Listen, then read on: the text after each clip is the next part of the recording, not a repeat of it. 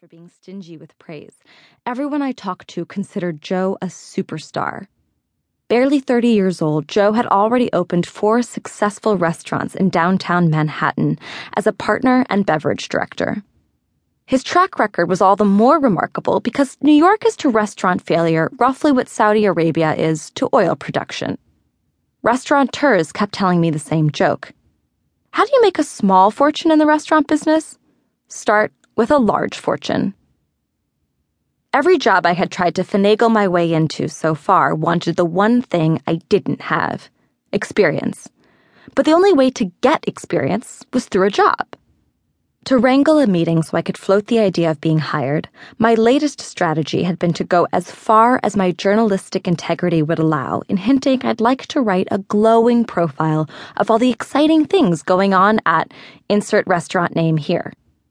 Then I'd casually drop my interest in becoming a sommelier. It had not been going well.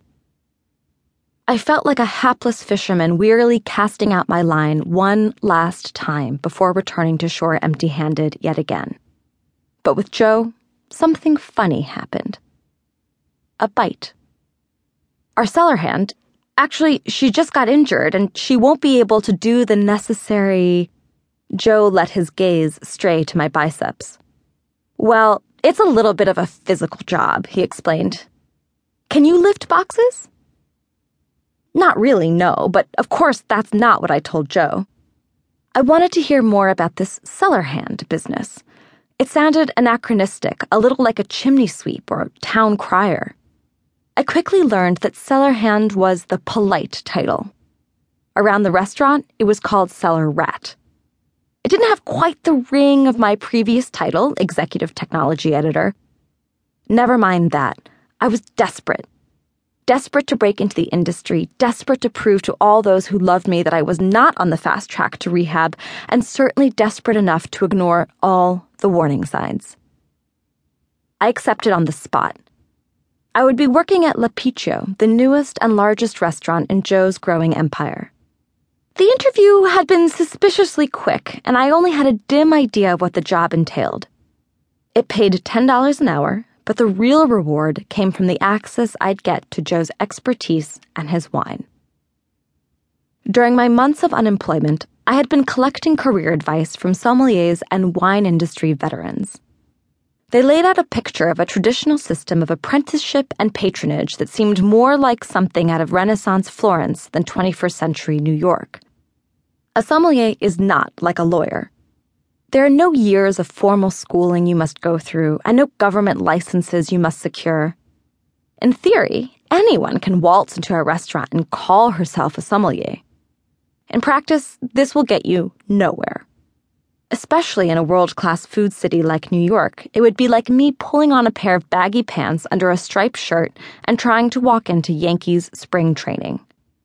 If your goal is to be a sommelier at one of the planet's top restaurants, the process of getting there makes law school look like a comparatively short, cheap walk in the park. In the unofficial apprenticeship system, a novice might begin stocking bottles as a cellar rat, graduate to backwaiter or wine store clerk, and eventually advance to server, then to sommelier, and one day, maybe, to head sommelier or beverage director, the person who oversees all things liquid from espresso to Zinfandel.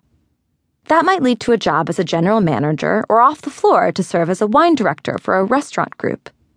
An earlier generation of sommeliers established their reputation by word of mouth, parlaying their mentor's good name into plum jobs.